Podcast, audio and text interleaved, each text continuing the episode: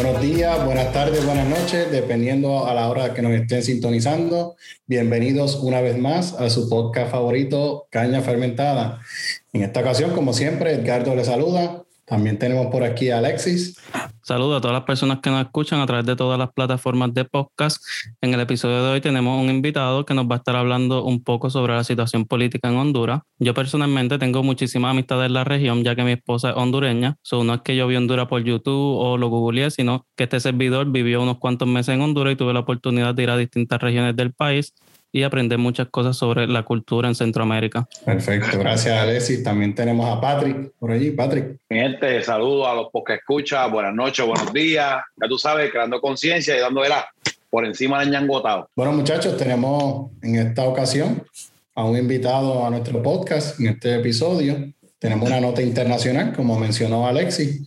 Tenemos por aquí con nosotros a Tomás Andino. Saludos, Tomás. Bueno, mucho gusto y igualmente eh, con ustedes. Eh, me saludo para toda la audiencia de su país. Eh, pues encantado de poder compartir aquí la, un poco de la historia y de la actualidad de, de Honduras. Gracias, gracias Tomás. Gracias por la oportunidad. Tomás, tengo entendido que usted es dirigente de la Convergencia contra el Continuismo. ¿Puedes contar un poquito sobre eso? Sí, cómo no.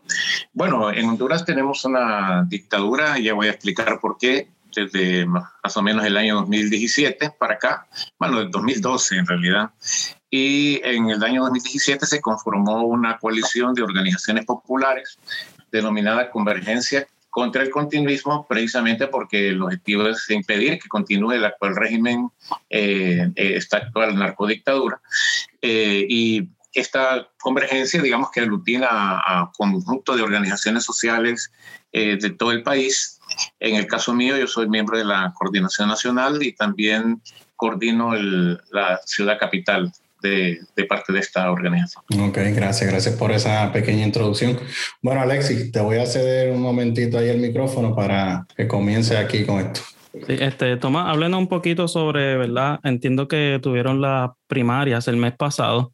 Háblenos un poquito sobre esas primarias en Honduras. Bueno, en Honduras eh, existe un sistema electoral que eh, eh, se permite hacer las elecciones en dos etapas. Una primera etapa de elecciones primarias, le llamamos, que significan las elecciones internas en los partidos más grandes del país, en las cuales se escogen los precandidatos para los cargos de elección popular de, los partidos principales. En este caso, el 14 de marzo se realizaron elecciones primarias en el Partido Liberal, el Partido Nacional, el Partido Nacional el que está en el poder, y el Partido Libertad y Refundación también. Entonces, esos tres partidos fueron elecciones eh, eh, primarias y el 14 de marzo, eh, elecciones que fueron caracterizadas por realmente un proceso electoral muy, muy sucio, muy fraudulento, que dejó un mal sabor en la, en la pues en el ambiente político y que eh, augura también un proceso electoral el próximo 28 de noviembre en las elecciones generales que eh, turbio, ¿no? Un ambiente realmente y un proceso que da eh, mucho que pensar de qué es lo que va a hacer. Sí, yo escuché mientras estaba, ¿verdad? Buscando en las redes sociales, escuché un mensaje que, que dijo Salvador Narrala sobre de que ya las urnas estaban llenas antes de que sucedieran las elecciones. ¿Nos, ¿Nos puede hablar un poquito sobre eso?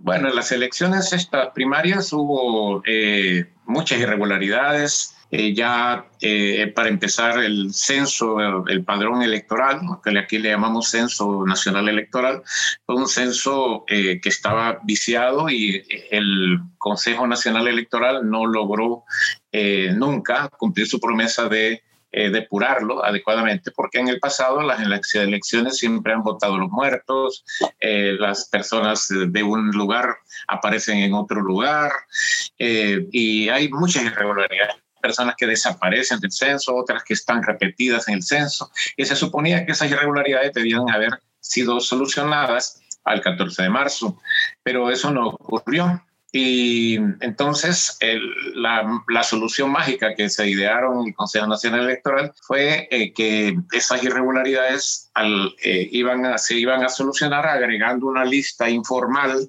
de votantes que aquellos que no aparecían en los listados tenían que aparecer ellos se podían anotar en una lista informal que se iba a llenar cuando tú ibas a la mesa electoral. Pero es totalmente... Eh, Tomás, con el permiso, pregunta, con permiso, Tomás, pregunta que le hago.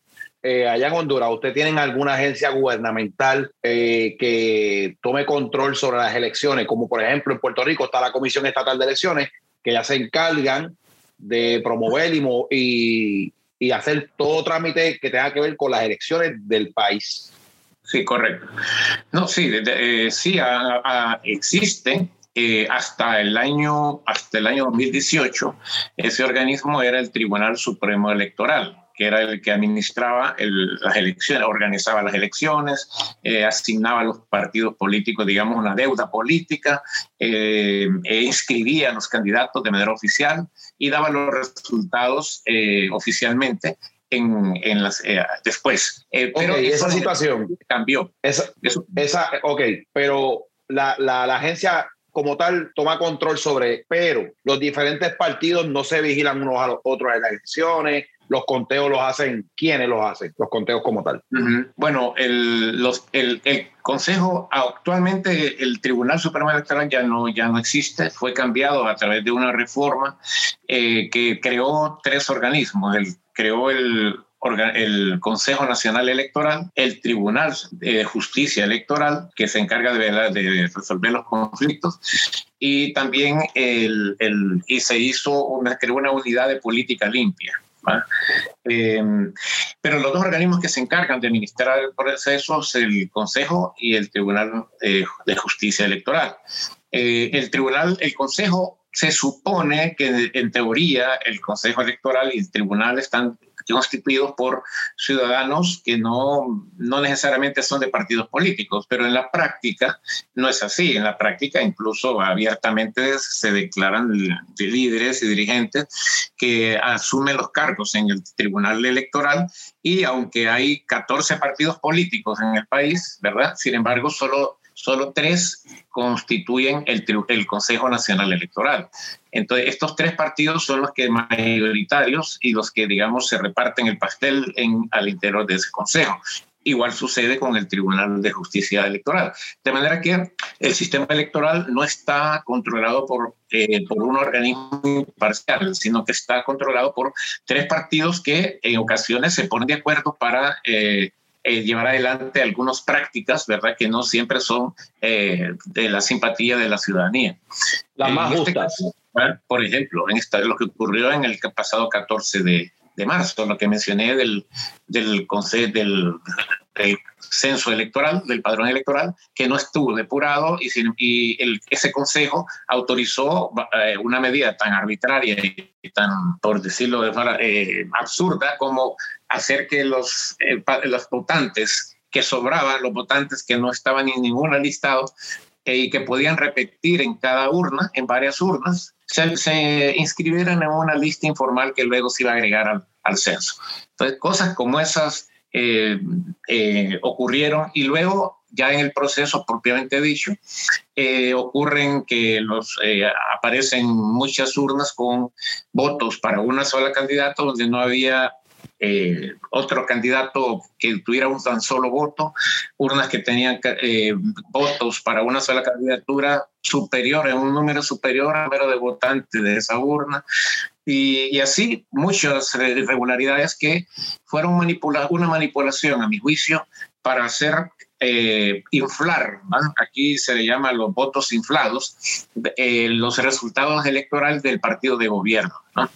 Eh, y lo que es sorprendente es que el partido de que hasta ahora ha sido partido de avaló esa, esa, esos resultados, eh, eh, hizo creer a la gente, al pueblo, le vendió la idea de que estas fueron las elecciones más democráticas y transparentes de la historia reciente.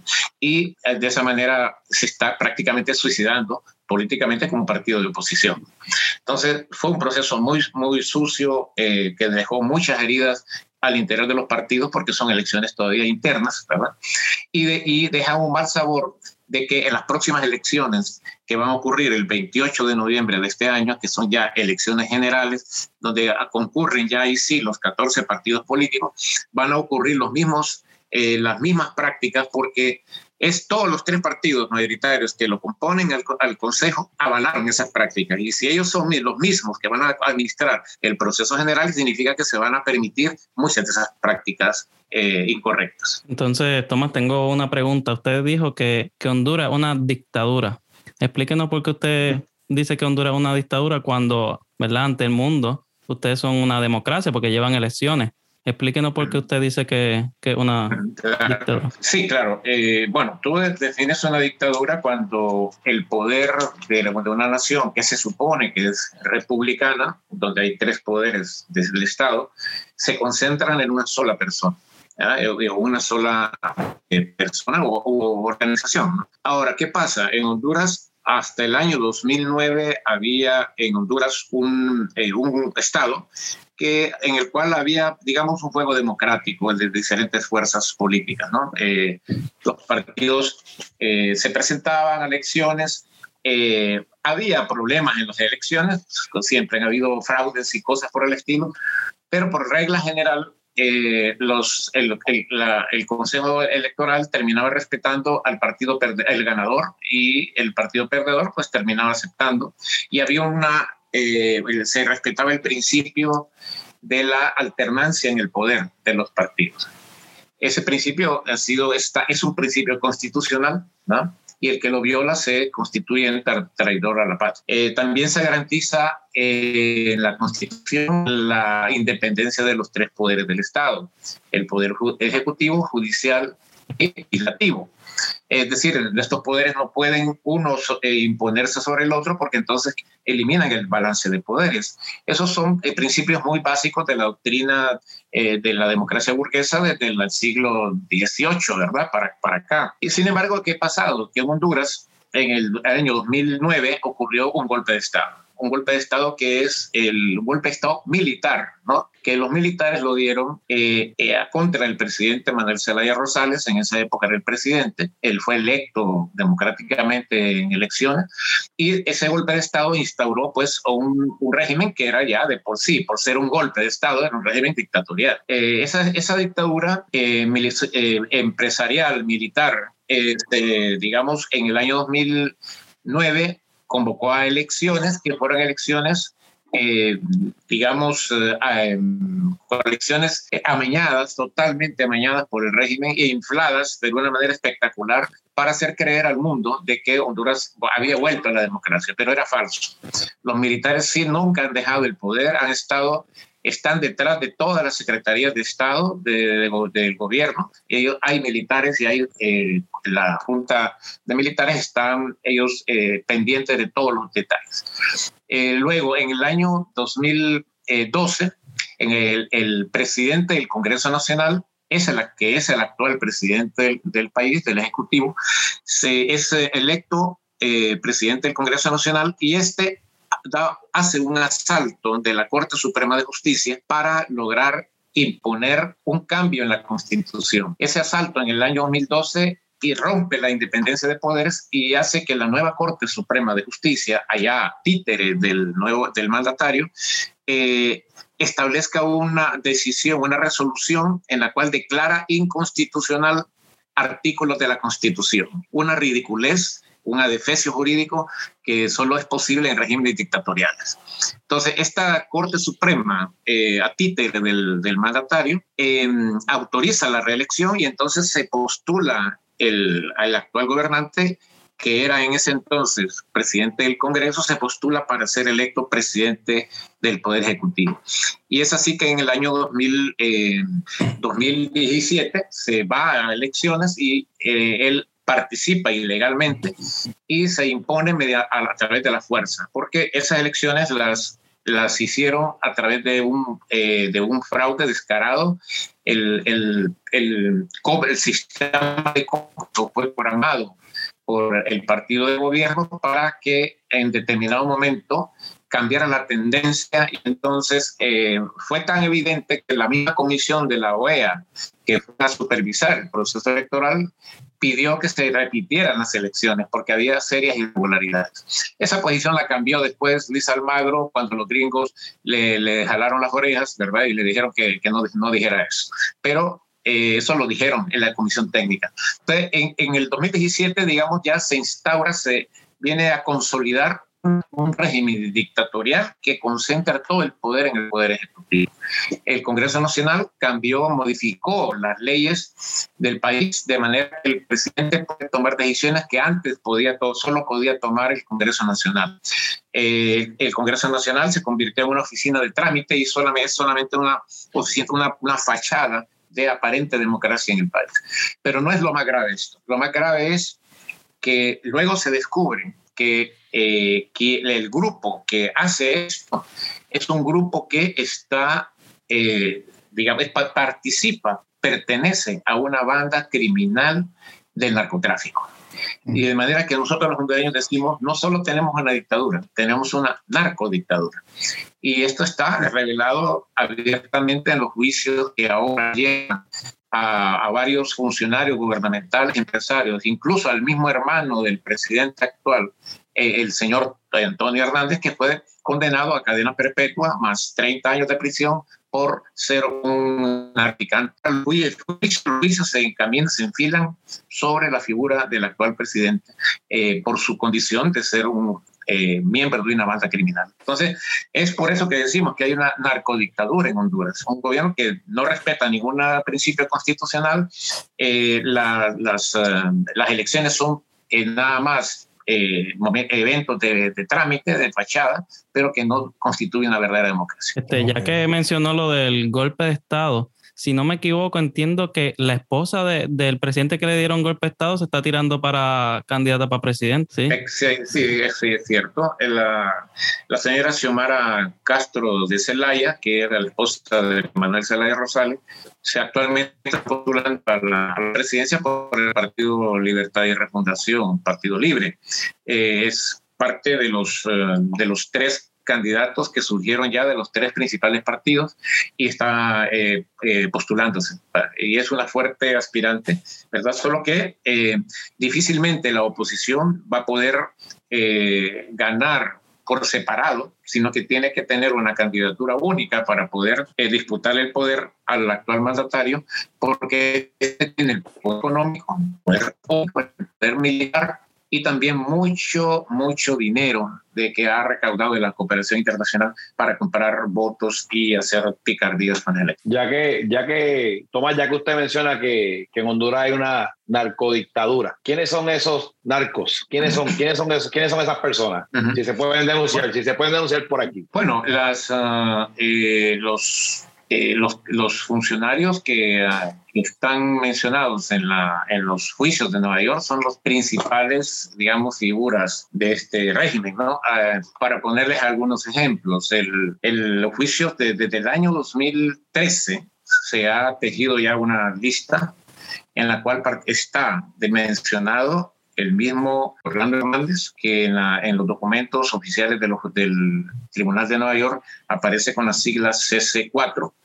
Eh, está el actual ministro de Seguridad, el actual eh, ministro de la Presidencia, ¿verdad? Eh, y bueno, varios otros, el, actual, el expresidente del país, que era, se llamaba, se llama, perdón, Porfirio Lobo Sosa, también está mencionado eh, miembro prominente del Partido Nacional, y así como ellos, también otros, ¿verdad? que sería un poco la lista, pero son como unos 20, 30 funcionarios, ¿verdad?, gubernamentales, que son mencionados en su juicio y que lo único que viene a hacer el juicio es demostrar lo que ya la sociedad civil organizada hemos venido diciendo, de que se trata, Honduras existe un narcoestado y eso no, no lo descubrió Estados Unidos, eso lo venimos diciendo los hondureños desde hace ya eh, casi 10 años. Eh, de hecho, uno de los prominentes eh, golpistas del año 2009, el señor Miguel Facusé, eh, en los eh, documentos de los Wikileaks ya aparecía mencionado que este señor que estuvo detrás del golpe junto con otros grandes empresarios, en, sus, eh, en sus campos aterrizaban las narco, que eran las que traían y llevaban drogas de, Honduras. Entonces, eso es un, una muestra en Honduras existe un narcoestado de hace ya más de, más de 10 años, ¿no? Pero, perdón, una, una narcoactividad muy fuerte en la que participan políticos, pero que esos esos políticos lograron algo que ni siquiera el Chapo Guzmán había logrado, y es llegar al poder de la nación. Esa es la diferencia, y es el, experimento político que hay en Honduras. En Honduras eh, es como que si el Chapo hubiera llegado a ser presidente de, México. Eh, el actual mandatario los juicios, por ejemplo, tú ves hoy los juicios, los testimonios, y se plantean que el mismo, eh, hay testigos de que han visto, es decir, al actual mandatario, de que él va a llenar de droga Estados ante las narices de los norteamericanos. Cosas que te indican de que algo, hay algo podrido, ¿no? Por otro lado, el presidente del Congreso de, la República es actualmente el presidente del Consejo Nacional de Seguridad Interna, que, que coordina al ejército, la inteligencia militar, inteligencia policial, eh, la, la, juzgado, fiscalías y todos los, todos los cuerpos que deberían saber que, quién tiene la droga en el país. Y este yo entiendo. no, no, no, no pudo saber que el hermano del presidente era un narcotraficante. Yo entiendo, yo entiendo eso, Tomás. Ok, pero mi pregunta es, si esos funcionarios que están ahí son la organización o son una máscara detrás de la organización que hay detrás de ellos. Eso es lo que yo quiero saber si ellos son parte de o simplemente son unos monigotes de una organización detrás de ellos. no, ellos son parte de la organización. O sea, que ellos, son, parte de, son parte de la organización. Ellos no son unos monigotes de una organización. No, no, no, ellos son parte de Es como que el Chapo fuera el presidente. Okay, okay. Es, es, eh, eh, el presidente actual es un organizador de, de, la mafia en, el país. Al igual que lo fue su hermana, que murió misteriosamente en un accidente muy extraño, ¿verdad? Eh, en helicóptero. hay especulaciones de, las causas de su muerte, pero al igual que ella, al igual que su hermano, al igual que el presidente anterior. El, ahora, es diferente el caso, por ejemplo, del anterior presidente. El anterior presidente, Porfirio Lobo Sosa, no era propiamente un narcoticado, miembro de la organización criminal. Él, él era un monigote utilizado por ellos. Pero este otro gobierno sí, otro gobierno sí está integrado por, y hay muchos diputados, muchos diputados que están señalados por la misma DEA como eh, diputados, narcodiputados. O sea, eh, el apellido Sarmiento, ahorita me olvidé el nombre, el apellido Sarmiento del departamento del Ancho, por ejemplo, se especula que ya lo van a llamar a extradición, lo están eh, llamando a extradición eh, precisamente por eso y él se ha, ahora se ha enfermado de COVID misteriosamente y ha desaparecido de la escena política. O sea que hay mucho. Y, y precisamente es el cartel de Sinaloa el principal eh, proveedor, digamos, de la plata, ¿verdad? Con quien hacía los negocios. Y el Chapo más permaneció en Honduras muchos, muchos, muchos años. Estuvo varios años después de la, de la crisis que hubo en México por el tema del narcotráfico. Entonces, sí, existe una, una, una no es, no es que son eh, utilizados, son parte del negocio y muchos empresarios están embarrados en ese negocio que han sido el apoyo económico de este narcogobierno. Tomás, y pregunta que le hago, la percepción del pueblo de Honduras, del ciudadano común, de qué pasará en las próximas elecciones, ¿qué usted ha podido escuchar en la calle? ¿Cuál es la percepción del hondureño que qué pueda pasar en las próximas elecciones? Bueno, que si la, la oposición no se une, va a continuar el actual gobierno. Eh, y hay una preocupación de que el actual mandatario utilice una figura que existe eh, abusivamente, ¿verdad? Hay que decir, eh, abusivamente, que se ha hecho vía interpretación de la Constitución, que es la de que un candidato puede ser sustituido a última hora por un otro candidato del mismo partido. Eh, y eso es lo que ha ocurrido, por ejemplo, en, el caso de anteriores expresidentes como Ricardo Maduro, que fue presidente por había una polémica porque era panameño o si era panameño o era hondureño y a última hora sustituyó eh, a alguien que lo estaba guardando el puesto como candidato, que Luis Cosenza se llamaba, a él. Y luego también ocurrió con otro, con, con, con otro candidato. Entonces se teme de que a partir de mayo el actual eh, presidente eh, sustituya a ese actual candidato del Partido Nacional, eh, Tito Al-Nasri Asfura. Ahora, ese es una, un escenario, ¿no? Aunque en mi opinión, aunque ese es el vox populi, ¿no? en mi opinión creo que aquí los norteamericanos no van a no van a, a, permitir que con Orlando continúe, porque Orlando está ya a punto de ser llamado a juicio por los tribunales de Nueva York. Entonces, ellos, ellos ven de que el Partido Nacional, aunque es, ha sido aliado de los narcos y todo, es un partido que eh, le ha servido mucho a esos intereses. Y por eso, eh, en mi opinión, eh, los norteamericanos van a a jugársela porque continúa este partido en el poder con todo el fraude y todo lo que van a hacer. Eh, y por eso, eh, porque la oposición no presenta una alternativa para ellos atractiva. ¿no? Entonces, eh, la oposición está muy dividida, está, muy, está fraccionada por lo menos en dos grandes bloques. Y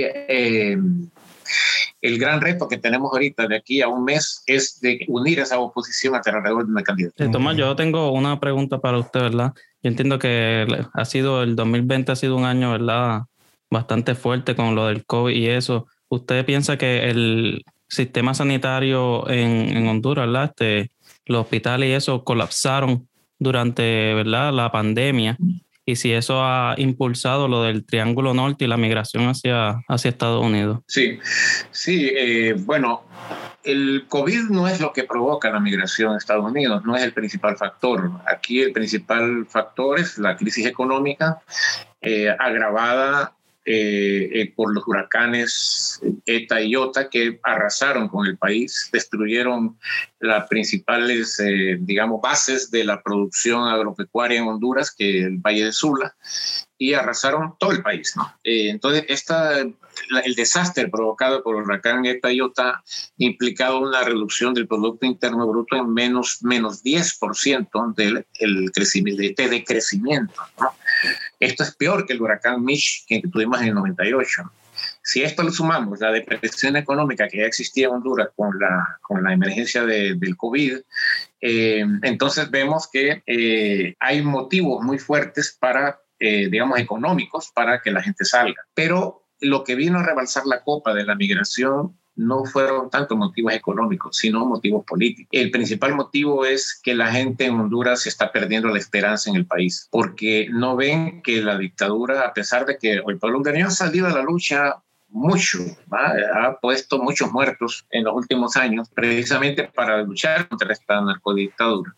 Pero eh, el la imposición que hizo en el año 2017, en diciembre de 2017, enero de 2018, el actual narcogobierno, este, hizo que en, marzo del 2018, un mes después de que tomara posición este narcodictador, salieran en desbandada miles de hondureños hacia Estados Unidos. O sea que hay un motivo político también que está provocando es la desesperanza que ya cunde en el país. Entonces, la combinación de los factores económicos, sociales y políticos hace que Honduras se convierta en una fuente inagotable de migrantes para Estados Unidos. Y eso tiene muy preocupados a los norteamericanos, que están viendo pues qué hacen, qué hacen con Orlando, porque es un dolor de cabeza también para ellos. Eh, así que eh, eso es un gran, un gran motivo y, y, va a formar parte de las políticas de Estados Unidos hacia esta, hacia esta región. A eso le podemos añadir también la delincuencia, ¿cierto? Claro, Honduras ha tenido los de los índices más elevados de delincuencia y criminalidad y homicidios eh, del mundo.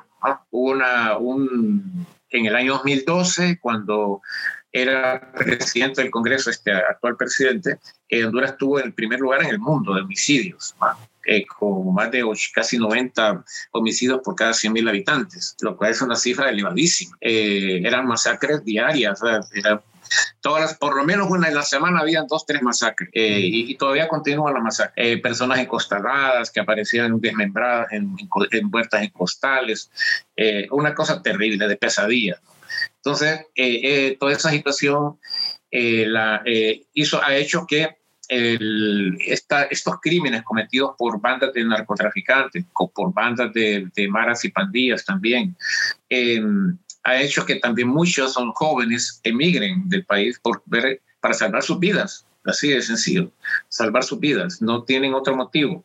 Eh, incluso hay personas, muchas, la migración no solamente gente muy pobre, sino también gente joven, eh, algunos de clase, digamos, trabajadora, clase media, que han sido amenazados, que han sido desplazados de sus viviendas por eh, maras y pandillas, y entonces estos han tenido que salir del país porque los han amenazado a muerte, ¿no?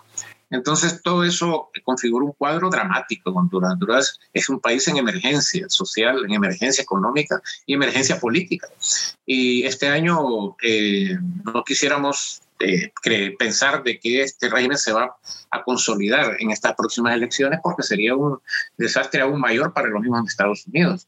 Eh, van a, a, migrar, pero más de lo que han migrado ahora, si sigue, si se impone este narcogobierno después. En su opinión, ¿cuál sería la solución o, o quién sería el candidato que usted cree que pudiera ayudar a Honduras a salir? Bueno, una pregunta más eh, complicada porque, a ver, creo que mm, yo no diría, yo no me diría por quién candidato, sino candidata, porque hay buenos candidatos y candidatas opositores que podrían ser, eh, digamos, una alternativa, ¿no? La misma Xiomara Castro puede ser una, es, digamos, la mejor colocada electoralmente para poder encabezar una, una coalición de oposición si hubiera una unidad, pero eh, sola, ella sola no puede derrotar el fraude y la maquinaria económica eh, política y militar que tiene el régimen actual. Sí, es muy difícil, eh, aunque tenga muchos votos. Eh, pero sumado esto a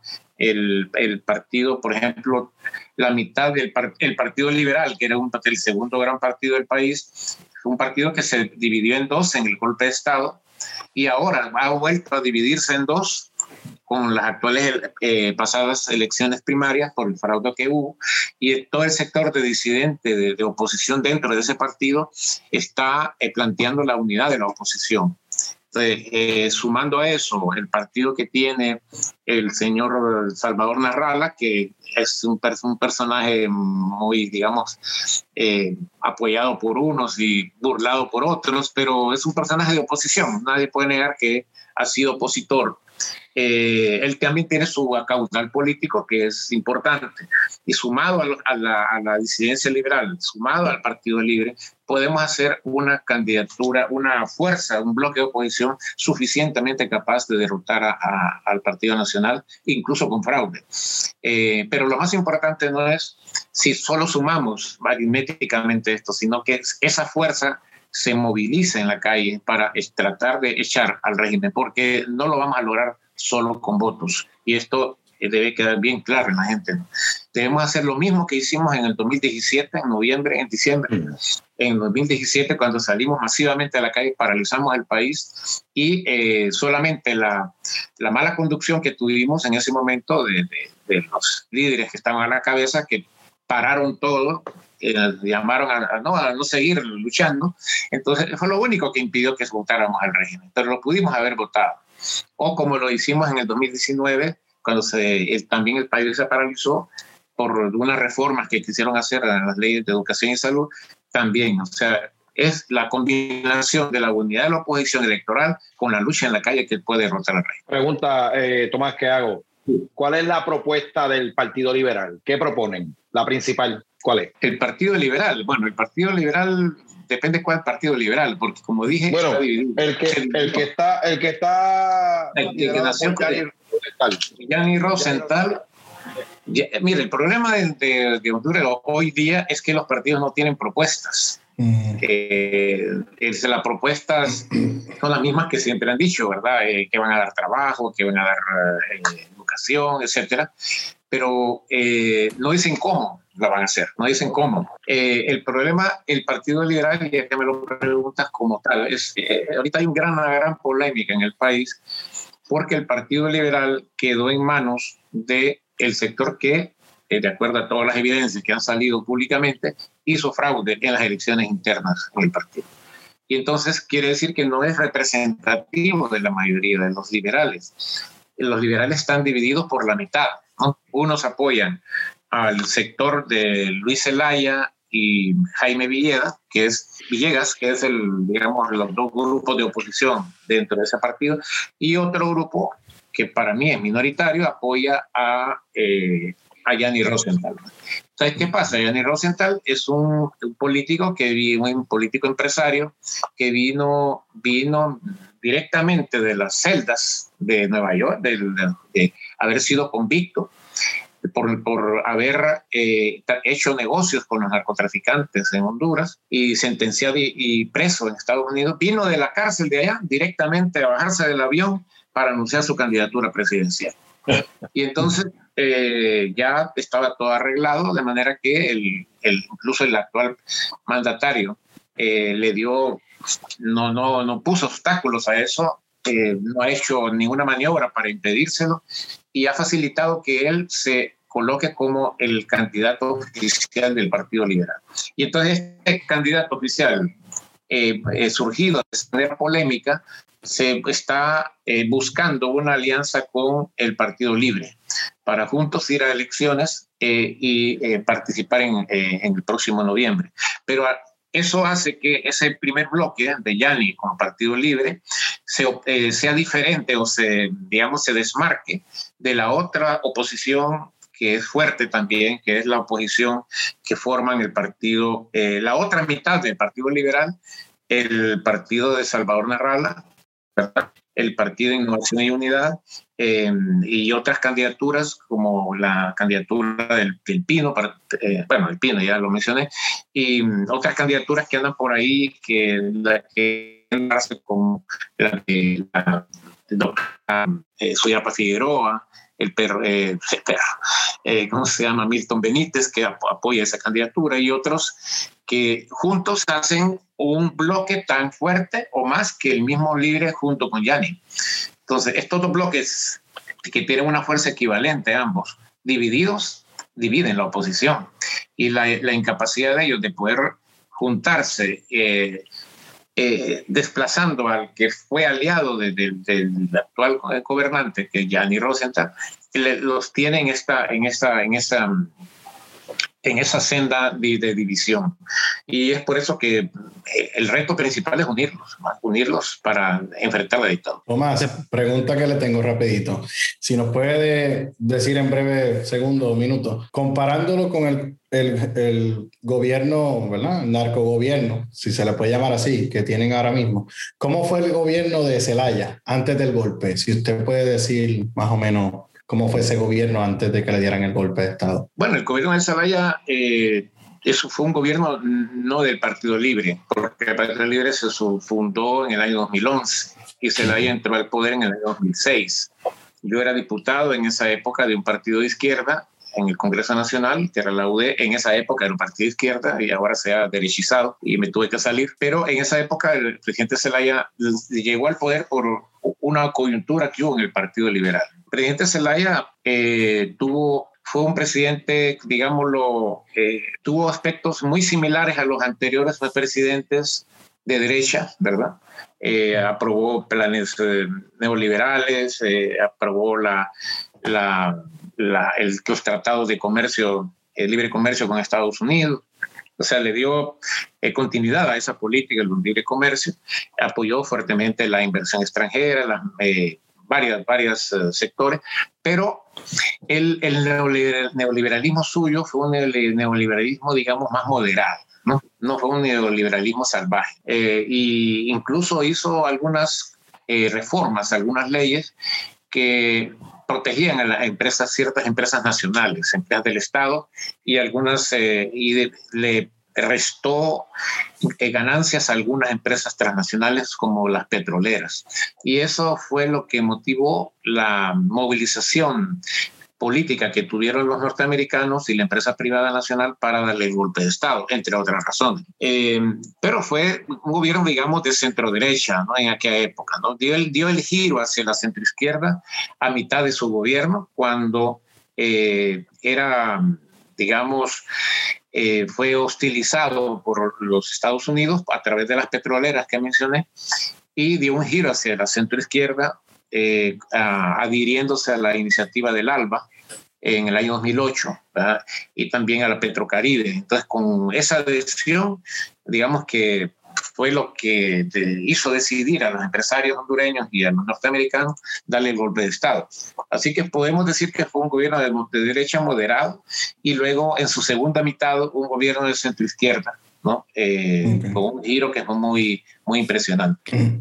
Este, ¿verdad? Para aclararle un poco a los que nos escuchan de Puerto Rico, Este, del caso que él está hablando, cuando menciona un caso es sobre del hermano de, del presidente que se llama Tony Hernández, que se vio en, en Nueva York y entonces que está relacionado con, ¿verdad? Con la con el cartel de los cachiros, ¿verdad? Si no me equivoco. No, él tenía su propio cartel. ¿Sí? Los cachiros eran más bien un cartel rival al suyo. Y los cachiros estaban, eh, que los cachiros fueron los carteles más eh, sanguinarios de Honduras y más fuertes, pero eh, no competían con el cartel que estaba en el poder, que el cartel de Tony Hernández, que por cierto tenía su propia marca. PH, ¿no? La droga, los paquetes de droga iban con su marca. PH Tony Hernández. y em, eh, hay muchas evidencias. Por ejemplo, el, el mismo, eh, el, mismo, la misma, el mismo gobierno ha reconocido que las, un arma de, bañada en oro que le regaló el Chapo Guzmán al presidente de Honduras actual, la tiene bajo custodia la, la Guardia de Honor Presidencial. O sea, es una misión pública que ha hecho. ¿Y, cómo, cómo, es que la Fiscalía del país no investiga una cosa como esa? La, la, Fiscalía de Honduras debería haber ya pedido a la Fiscalía de Nueva York la documentación para hacer el proceso eh, de oficio en Honduras, para eh, someter a un juicio político. Si el presidente actual no tiene temor, no tiene nada, ningún, ninguna incriminación, ninguna vinculación con el narcotráfico, pues ¿por qué, va a temer a un juicio? Entonces, eh, eso es eh, parte de las cosas que en el país manejamos y los hondureños sabemos que ahí está metido el narcotráfico, pero eh, bueno, es que quienes lo decimos siempre corremos riesgo. Entonces, el partido del presidente controla casi todas las posiciones políticas actuales. Sí, controla. Eh, ahora, hay que decir que no, es, no, está, no ha estado solo en, esa, en ese control. Ha estado en alianza con un sector del Partido Liberal, que es el llamado sector del florismo, que es porque obedece al liderazgo de un líder viejo en el partido que llama Carlos Flores Facusé, eh, y que está también es eh, vinculado con Gianni Rosenthal. Entonces, el, este este, el florismo le ha sido la comparsa principal del Partido Nacional, porque el Partido Nacional en el Congreso Nacional no tiene mayoría absoluta. ¿no? La tuvo en la primera etapa del golpe de Estado, pero en la segunda, en, posteriormente en las elecciones del 2013, perdió la mayoría absoluta, pero al hacer alianza con el, el florismo, hizo todas las cosas arbitrarias que mencioné en mi primera intervención, eh, como esto de hacer del Estado de Honduras una dictadura personal, ¿verdad? Eh, en alianza con ellos.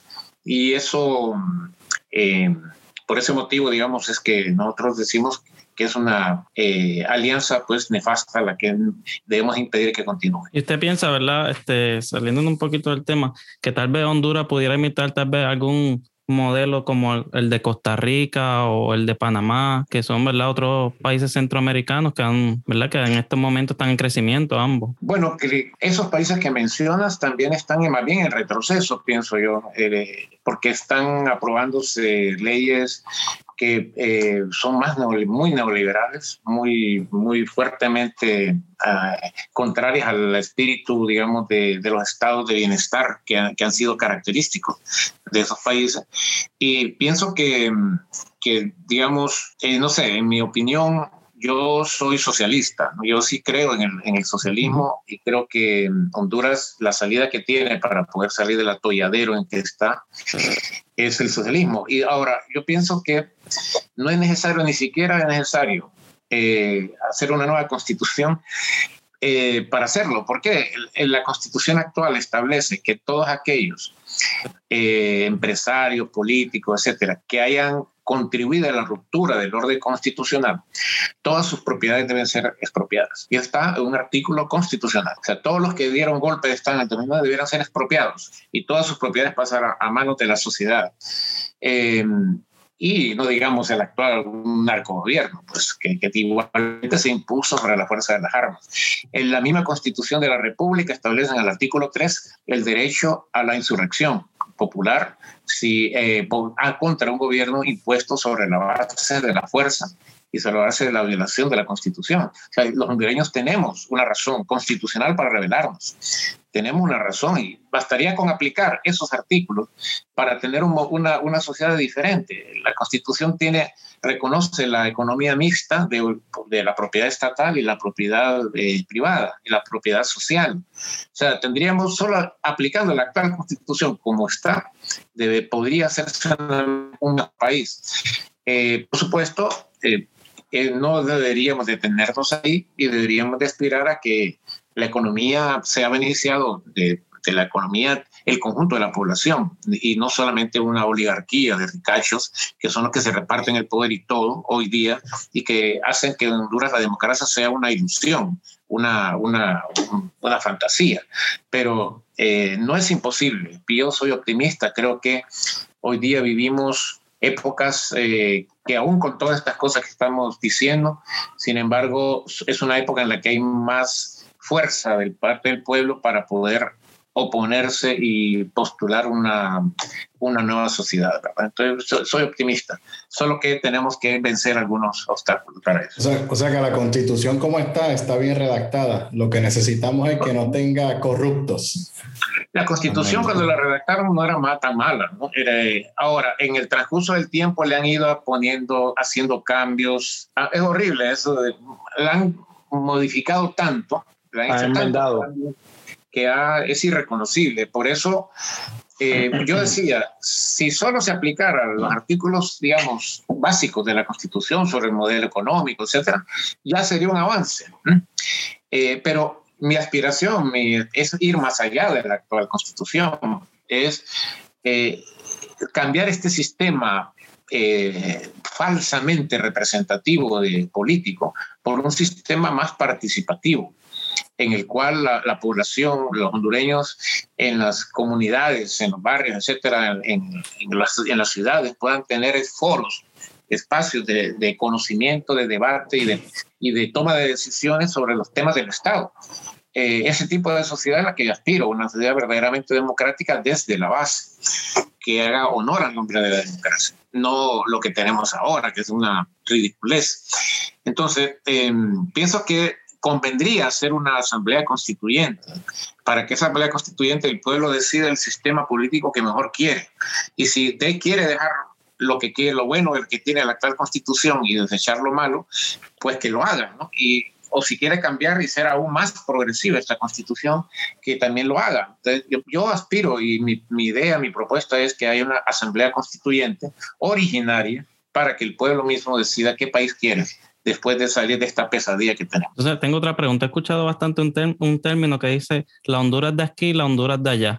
Esa fue una, esa, esa expresión salió de una, un discurso que hizo el presidente cuando él dijo, se ve un momento, un lapsus mental, dijo, bueno, nosotros los de Honduras de acá, eh, tal, vamos, eh, tenemos tales condiciones, pero la diferencia de la Honduras de allá, pero todo el mundo eh, no era muy claro en el texto del discurso a qué se estaba refiriendo, pero el pueblo lo asoció inmediatamente con la Honduras de él y la Honduras nuestra, la Honduras del resto, la Honduras de su oligarquía y su grupo de privilegiados y la otra Honduras, la Honduras de los pobres, de los, los oprimidos.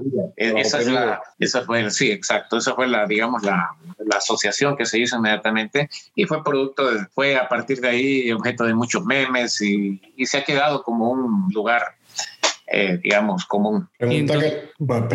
No, le iba a preguntar sobre, ¿verdad? Que he leído también que están construyendo ciudades privadas. Ah, Creo que hay una allá en San Pedro, Sula. Sí, correcto. Eh, en las ciudades, eso se le llaman, se llaman zonas de empleo y desarrollo económico, sedes, con Z. Y no son, no son, esas sedes no son como en la mayoría de países, digamos, eh, zonas de libre comercio. No, no son eso, porque en las zonas de libre comercio, el gobierno, el Estado, eh, digamos, le, concede a empresas privadas que lleguen al país, a un territorio que es del país y que eh, les exime de impuestos para que puedan generar empleo. ¿no? Básicamente es la idea, ¿no? Le exime de impuestos o les cobra muy, muy bajos impuestos. Pero las sedes en Honduras son otra cosa. Es eh, la ley que creó las sedes, que reformó, es decir, la, la, las sedes se crean en base a una reforma a la Constitución. Y esa reforma a la Constitución establece que los territorios donde se van a establecer las sedes, ¿verdad? Son instituciones, son territorios que van a tener su propia policía, su propio ejército, su propio gobierno, ¿verdad? Y, y todo propio. Eh, son, van a respetar con cinco o seis artículos de la Constitución, que son cosas muy generales, eh, pero el gobierno que va a surgir ahí no va a ser un gobierno que va a estar sujeto a la, a la constitución, es un gobierno que va a tener su propia constitución. Entonces, ¿qué quiere decir eso? Eso es otro estado, ¿no? Es otro estado. Por eso decimos de un estado dentro del estado de Honduras. Pero lo peor no es eso, lo peor es que la oferta para estos estados, eh, mini, mini estados, se le ofrecen a extranjeros son el gobierno que se va a instaurar ahí, son gobiernos de, que tienen, eh, constituye un comité que le llama Comité de Mejoras, algo así, tiene, un nombre que ahorita se me escapa, eh, pero de, ah, de, las mejores prácticas. El Comité de Mejores Prácticas es un comité que va, va a ser la veces de Poder Ejecutivo, perdón, de Poder Legislativo en esos estados y va a estar constituido en su mayoría por extranjeros. Muchos de ellos, de los primeros que se postularon a las sedes, son eh, personajes que eran, tenían antecedentes delictivos en sus países. Entonces, eh, ya hay en el país el tema de la sede ya está avanzando y es un experimento muy peligroso que todos los latinoamericanos deberían verlo con preocupación porque si, en Honduras se consolida, eso va después a todos los países, eso va después a, Latinoamérica. Y las sedes ya empezaron en Roatán, ya se instauró en la isla de Roatán, que es una isla paradisiaca en el norte de Honduras, se instauró un territorio de sedes se instauró otro en la ciudad de Choloma, se está fundando, organizando otro en La Ceiba, eh, otro en la zona sur del país, otro en, Sico Pico, Sico y Opalaca, y varias zonas del país. Y una de las cosas que tiene esta sede, una característica que se le atribuye a la misma ley, es que las sedes pueden expandirse a su propia voluntad. O sea, pueden modificar los el mapa de la sede, puede extender sus fronteras conforme sus, eh, su, conforme lo vaya decidiendo su gobierno interno.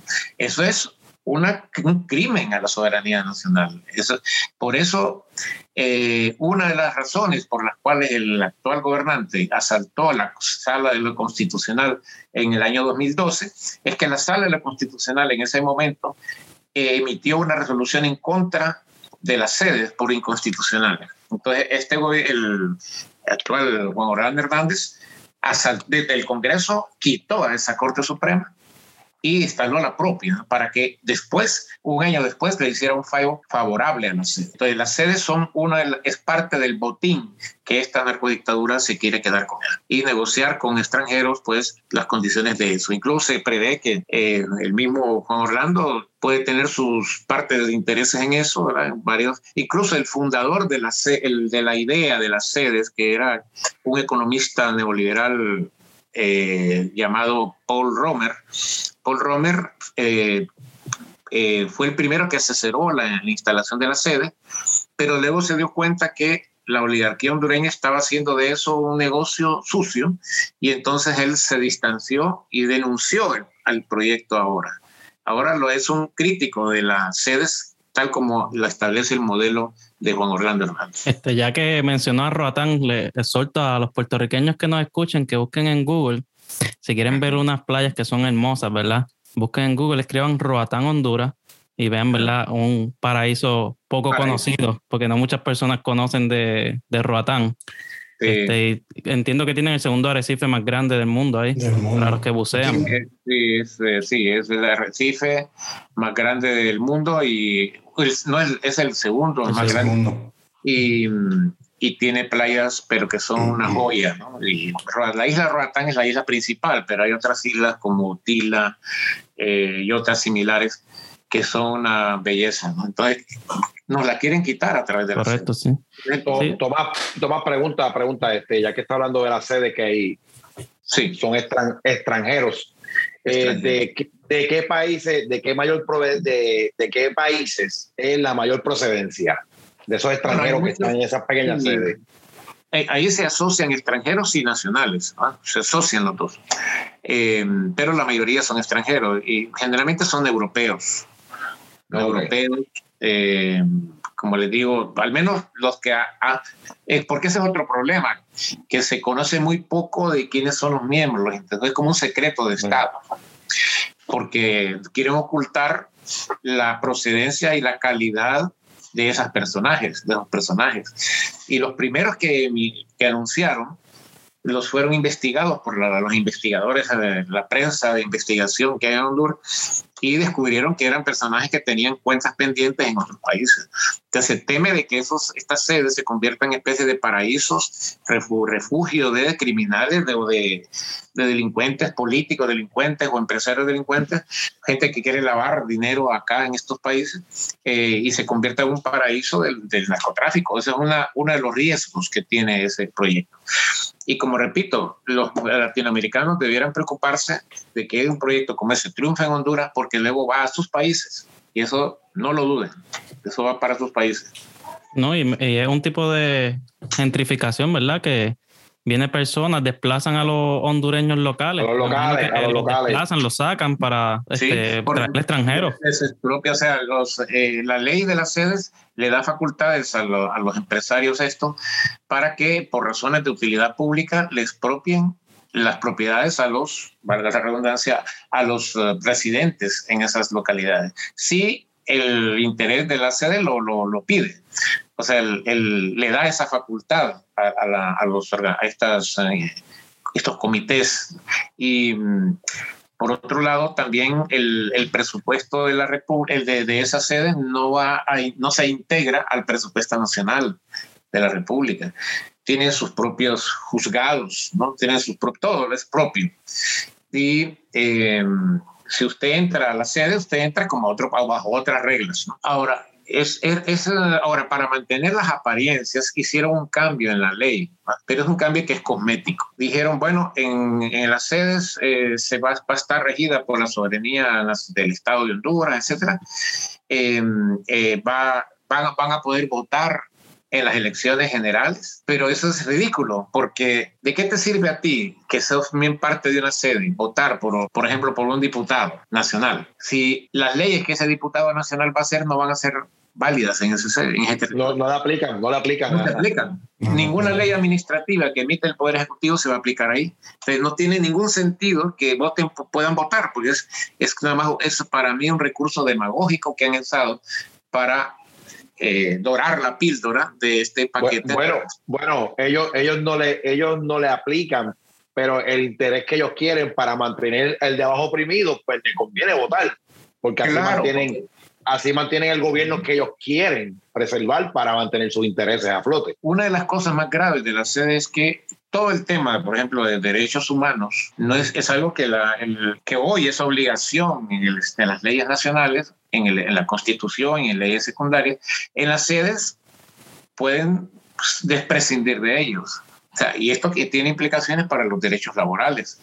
Porque, ¿cuál va a ser el sentido que va de hacer una sede por parte de empresarios para pagarles mejor a los trabajadores, para no explotarlos? No tiene sentido. O sea, para ellos lo lógico es el empresario busca un paraíso de esos es para explotar bien a su mano de obra, ¿verdad? Eh, negarle derechos laborales, eh, pagarle los, lo, necesario para que sobreviva y sacarle todo el jugo, exprimirlo. yo, entiendo, yo entiendo eso, que a lo mejor esos intereses a ellos no les conviene.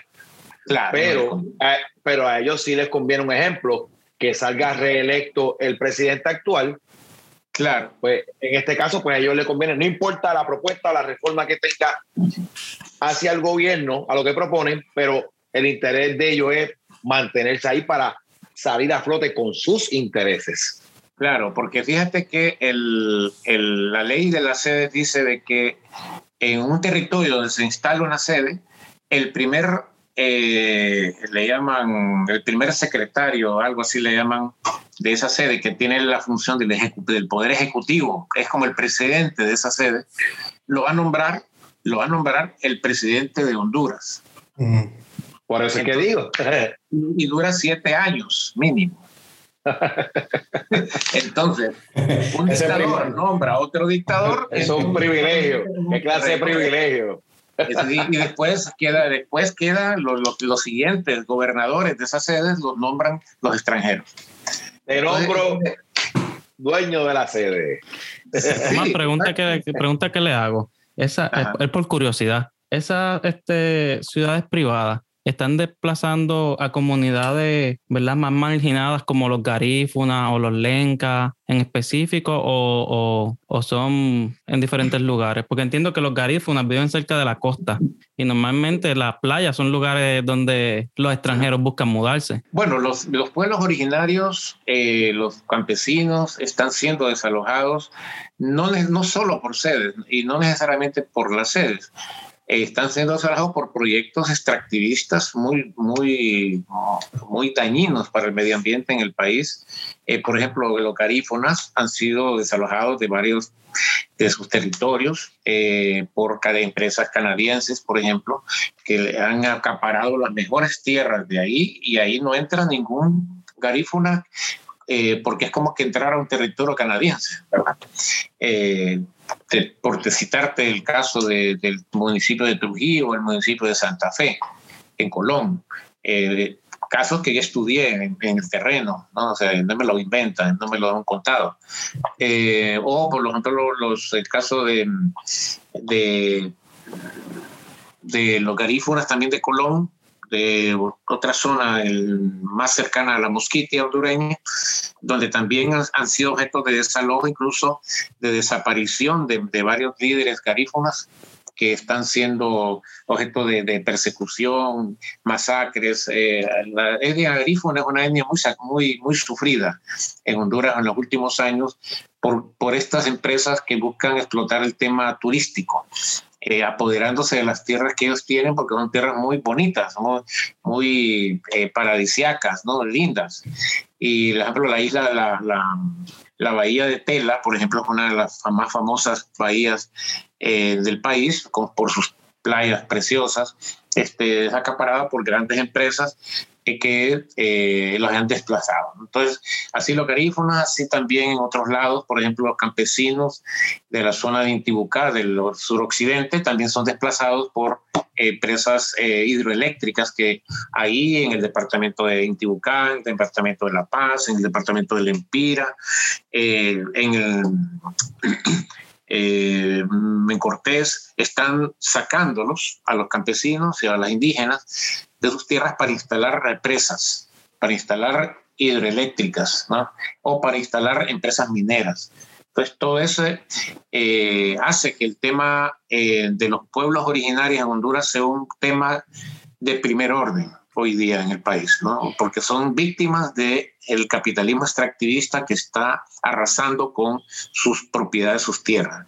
Y eso es producto, eso hace, eh, se profundizó con el golpe de Estado en 2009 y con el actual narcogobierno. Para los puertorriqueños que no, que no escuchan, ¿verdad? Los, los garífunas fueron reconocidos por la UNESCO, ¿verdad? Y ellos son este, una, una cultura que está reconocida y, y, la, y que asesinen, ¿verdad? Este, y los desplacen, eh, o sea, están atentando contra, un, contra ¿verdad? Una, patrimonio, un patrimonio. Un patrimonio del mundo, ¿verdad? Ya que no quedan muchos en el mundo. El origen de los garífunas centroamericanos es de, son sobrevivientes de una, eh, de una embarcación de esclavos que se rebelaron a la esclavitud, ¿verdad? En pleno mar y llegaron a costas centroamericanas y fundaron los primeros pueblos libres, los primeros negros libres, afroamericanos libres de Latinoamérica, estuvieron ahí entre los haitianos y los garífunas de de Centroamérica. Entonces, es por eso es que son, entre otras cosas, ¿verdad? Por su cultura tan rica, un patrimonio de, de la humanidad y ellos están siendo desplazados, están siendo convertidos en parias en sus propias tierras. Y eso es, es injusto, totalmente injusto. Tomás, eh, le voy a contar una anécdota rápidamente a los podcast escuchas. Hace un tiempito atrás que estuve por allá por Honduras, de Comayagua a Siguatepeque, si no me equivoco. Vi debajo de un puente cuando pasé en el taxi a mano derecha decía escrito en aerosol, Berta vive. Mm. Entonces pregunté al taxista, en ese momento le dije, oye, Berta. Y él me comentó que Berta fue una activista en pro de los recursos naturales, pero no sé si usted me puede abundar un poco más en el tema. Claro, Berta Cáceres, Berta Cáceres eh, fue una lideresa de la etnia lenca, eh, la etnia más numerosa del país, eh, indígena. después le siguen los garífonas, que eh, es una etnia que está en la zona sur occidental de Honduras. Y ella fue una lideresa que reunió, digamos, tres grandes características. Una, una ambientalista eh, eh, entregada por completo a la causa de defender los ríos, el agua, de las comunidades que irrigaban la, irrigan las comunidades lencas. Em, eh, en contra de las mineras y de las hidroeléctricas que se están estableciendo ahí. Ella, por otro lado, fue una, organizó el movimiento indigenista junto con otros líderes, no, fue la única, pero fue ella la primera mujer, digamos, más destacada de, de, la lucha indigenista hondureña, em, que en el año 1994 ella inició con ese proceso y se convirtió en la representante, más destacada de ese movimiento indigenista. Eh, también una, una lideresa feminista muy, muy destacada.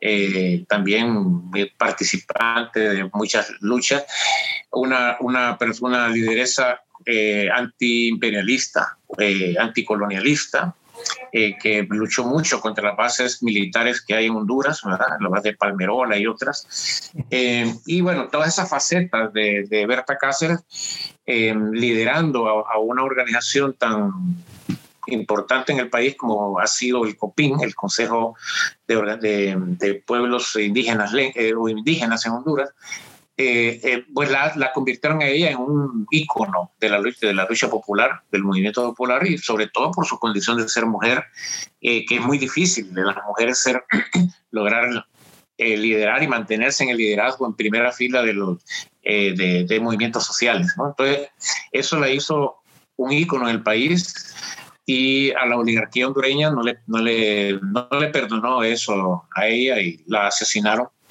eh, brutalmente. Eh, llegaron a su casa y un comando de sicarios y la acribillaron en su propia casa. Acababa ella de recibir un premio internacional, el premio Goldman, a la lucha contra el medio ambiente y en su discurso fue muy recordada.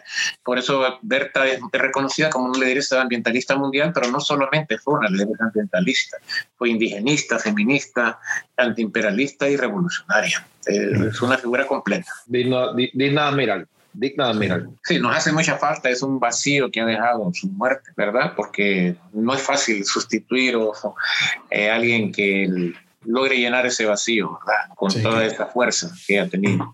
¿Ella fue asesinada? ¿En qué año fue asesinada ella? Ella fue asesinada, a ver, estamos en el tercer, estamos en 2016 creo que fue, pero fue, fue reciente, ha tenido como cuatro años, pero sí, es, uh, sí ha, ha, dolido mucho y uh, el juicio de ella se ha caracterizado por ser un juicio amañado, la el, expediente de, su caso lo, extraviaron. una jueza, la jueza que lleva el caso, casualmente ese día, un día de eso, se lo llevó a su casa y, casualmente lo asaltaron en su casa y se perdió. Lo quieren, lo, quieren borrar de la historia, lo quieren borrar, de, la historia. borrar de la historia. Pero afortunadamente la defensa tenía copias, tenía un respaldo de toda la documentación, por lo menos la más importante, y no pudieron escapar y uh, algunos, eh, la presión internacional es lo que ha hecho que no se haya detenido el juicio, gracias a la presión internacional. Personas así como ustedes, periodistas en todo el mundo, siguen presionando y mencionando el caso de Berta Cáceres. Eh, entonces ella en, los, en Honduras no han podido detener porque hay mucha prensa y mucho observador internacional en Honduras cuando hay juicio, hay audiencias de este caso y están ya, gracias a esa presión internacional y nacional, se han detenido ya varios de los de los que la mataron físicamente. eh, se está ya se está a las puertas de una condena definitiva al que al, al autor técnico intelectual, pero se espera que todavía eh, paguen su, su culpa los empresarios que la mandaron a matar, que dieron el dinero para matarla, que ya hay pistas sobre eso también. ¿Y esos comandos eran ex militares de, del ejército hondureño? El que, la, el que ordenó, el que, digamos, dirigió la operación era un ex militar. Eh, los otros, um, los que participaron fueron sicarios, realmente no mercenarios, mercenarios, mercenarios pagados para Sí, mercenarios, sicarios, sí. Eh, pero ten, que tenían entrenamiento militar, ¿verdad? Porque mercenarios, no la casa, no cualquiera sube un muro, no cualquiera rompe una, una puerta así, sí, no cualquiera usa carros y llega, eh, usaron las armas como las usaron y se escabulleron y, de, y buscaron borrar huellas. O sea, aquí el, el, sicariato en Honduras es una industria, es una industria que mata al 40, 35 al 40% de los asesinatos en Honduras son víctimas de sicariato. producto de, y al hablo del país que tiene más homicidios en Centroamérica. Entonces, eh, ¿es por qué? Porque las bandas criminales están en el poder. Entonces, ellos no se van a, a inculpar a sí mismos. Sí, sí. Saliendo Tomás, saliendo una última pregunta de mi parte, saliendo un poquito del tema que estamos. Sí, claro. Porque yo, yo soy una persona que yo soy bien pro educación y para mí la educación en un país es sumamente importante. Para mí sería la base, la base principal de cualquier país. ¿Cómo es la educación en Honduras? ¿Cómo es? Bueno, la, educación en Honduras, eh, bueno, tiene, obviamente en el país existen los, los niveles, los tres niveles, el primario, el secundario y el universitario superior. en el nivel primario, eh, la cobertura es bastante, ha sido amplia, ha sido relativamente amplia, más o menos eh, como el 90%, 92% de la población en edades de, de, estar en la escuela está en la escuela. Eh, pero en el nivel secundario es donde empiezan los problemas. En el nivel secundario, em, ya ahí es la, población que está en edad de estudiar y, no está, y, está estudiando son apenas como el 35%. Entonces hay un 65% que no estudia y la mayoría no trabaja. Son alrededor de 500 mil personas. Desertores, o sea, desertores escolares por montones. Sí, escolares hay bastante, ¿no? Casi toda la población, la mayor parte, la mayor parte de la población, pero también hay mucha, mucha deserción escolar en los últimos tres años de, de la escuela, ¿no? Entonces, ya en los últimos tres años de la escuela primaria ya eh, es el 60, 50% de los niños continúan y otros se van desertando. A medida que se va ascendiendo, van desertando. Y en el nivel eh, ya universitario, alrededor del 8% de los jóvenes en edad de estar en la universidad estudian en la universidad. Pero en ese nivel intermedio que ellos van ya, se están convirtiendo en defensores escolares. Eh, ¿cuál, sería la, cuál, ¿Cuál es el punto de vista que ustedes que sería la problemática? ¿Sería económico? ¿Sería Sí, el, el, principal problema de la juventud en Honduras es de oportunidades, oportunidades laborales. Ok y, y, de los que están en edad de estudiar, oportunidades de estudio. ¿Por qué? ¿Cuál es el problema? Eh, en un pueblo pequeño, en un pueblo rural, el, el, el niño, cuando ya supera la escuela primaria, eh, quiere ir a un instituto de secundaria, entonces en una aldea no hay instituto en su aldea, tiene que ir a, la cabecera municipal o a la cabecera departamental para ir a un instituto donde el, cupo de los para alumnos es muy reducido. Entonces, la competencia es grandísima de los egresados de escuela primaria y no llegan a, la mayoría se queda fuera de los de, las, de los institutos. Y esto es más, más venga, más véngase, imagino que imagino véngase las desventajas también sociales, las desventajas económicas, las desventajas de transporte. El transporte. Entonces, ¿qué hacen esos jóvenes? Se quedan en sus pueblos haciendo qué? Pues entonces lo que hacen ellos para buscar un, digamos, em, o seguir estudiando o trabajar es irse a las ciudades grandes. ¿no?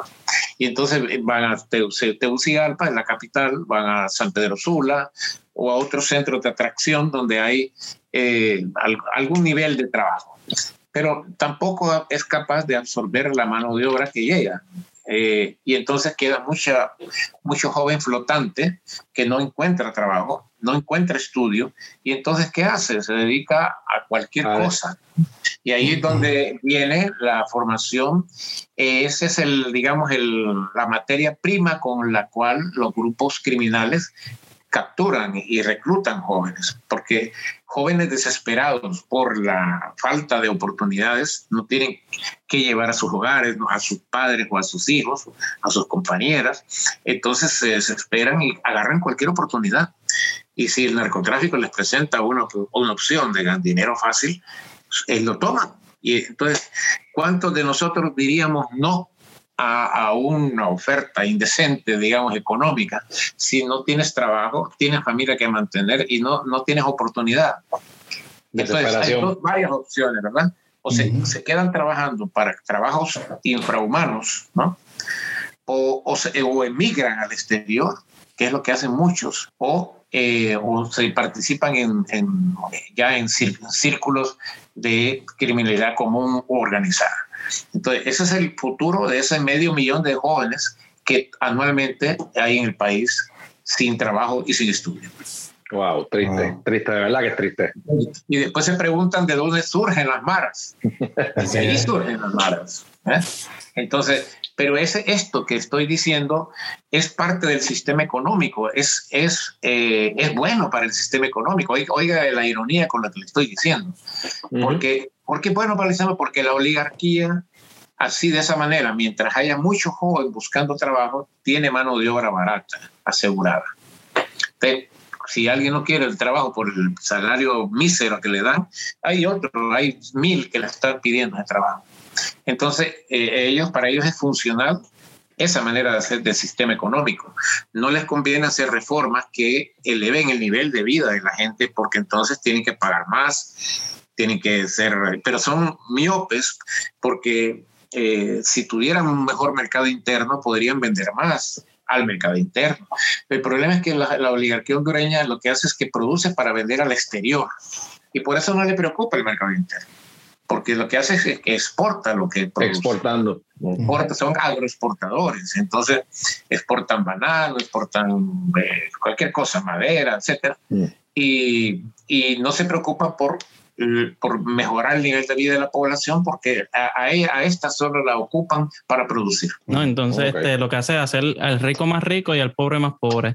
Porque mientras yo, ¿verdad? Mientras el tiempo que yo estuve en Honduras, me di cuenta que la diferencia entre el rico y el pobre es bien grande. O sea, los ricos allá o sea, son, son ricos de verdad, con guardias de seguridad, con varios carros. no, es horrible. Mira, aquí te voy a poner un ejemplo. Los cinco principales millonarios de, la, de Honduras tienen una fortuna que es igual al presupuesto nacional. Así, así, está documentado en la revista Forbes, ellos mismos lo, se ufanan de eso. Hay uno de los de esos tiene todo el presupuesto de educación y salud juntos, su riqueza. y, y en, durante el huracán, los huracanes, durante la pandemia, han surgido más multimillonarios. Porque el problema es que el Estado de Honduras se convierte en un botín eh, en el que el político llega ahí no para gobernar. los sueldos de los diputados no son altos, tan altos. Es el, negocio es vender eh, su, la reforma de leyes para favorecer a los más ricos y de esa manera seguir eh, dilapidando los fondos, En Honduras, no en Honduras no falta dinero, en Honduras falta ética para usar el dinero. Se parece, que, usted cree, mucho se parece un poquito a Puerto Rico en esta parte. Sí. es que Latinoamérica en eso somos muy parecidos. Son Honduras es como en Puerto Rico. Hay dinero, lo que sobran son ladrones. Sí. no, y que, y que los políticos normalmente están para llenar sus bolsillos y no para ayudar al pueblo. No para servirle al pueblo, sino para, mm, servirse. Sí, el problema es que el pueblo nos dejamos y tenemos que dejar de dejarnos para, para poder que esto cambie. Eso eh, tenemos que hacer cambios en la historia, de lo contrario, quienes van a sufrir son nuestros hijos y nuestros nietos, porque ellos son los que van a, a, a tener malos, malos sistemas de salud, malos sistemas de educación, cada vez más en manos de, de otros. Mm, increíble. Bueno, muchachos, ¿qué ustedes creen? ¿Tienen algo más para Tomás? No, yo entiendo que lo podemos dejar, ¿verdad? Con eso. Bueno, Tomás, sí, está. agradecido de que estuvo aquí con nosotros en este episodio muy buen recurso, buena, tremenda información y un placer, de verdad. Muchachos, ustedes aquí ahora, los dejo. De nada, ¿verdad? Quiero agradecer a Tomás por, ¿verdad? Sacar un poco de su tiempo y compartir con nosotros. También quiero agradecer a todos los, este, todos los podcasts que escucha por ¿verdad? apoyarnos en todos los episodios y recordarles que nos pueden seguir en todas las redes sociales como Caña Fermentada. Este, y nada, yo creo que eso sería todo por hoy. Este, Patrick. Sí, pues, este, yo muy agradecido con Tomás, ¿verdad? Que prestó de su tiempo para orientarnos un poquito sobre Honduras y pues aprender, cada día aprender algo. Eh, como dijo Alessi, vuelvo y repito, a los pocos escucha, suscríbanse, Spotify, Caña Fermentada, Instagram, nos pueden seguir en las redes sociales. Tomás, un placer. Igualmente, igualmente. Eh, qué bien que hay jóvenes como ustedes, ¿verdad? Que están contribuyendo a difundir las verdades, ¿verdad? Que, que no nos cuentan los medios eh, regulares o, tarifados. Y eh, decirles pues de que esperamos que eh, también cada vez que os vean y lean de Honduras y cuando hablamos de la narcodictadura, pues eh, comprendamos ya y nos sensibilicemos y si pueden apoyar, apoyen nuestra causa. Y ser solidario, y ser solidario. Claro, sí. como dijo ¿verdad, Tomás, es que muchas veces en los países latinoamericanos los medios solamente publican una versión que es ¿verdad? controlada por el gobierno y no la realidad de lo que está sucediendo. La opinión publicada, no la opinión pública. bueno, gracias y pasen buenas noches. Igual. Bueno, igual a ustedes. Bueno, mi gente, eso fue todo. Espero que les guste el episodio. Y esto fue con ustedes, Caña. Fermentada.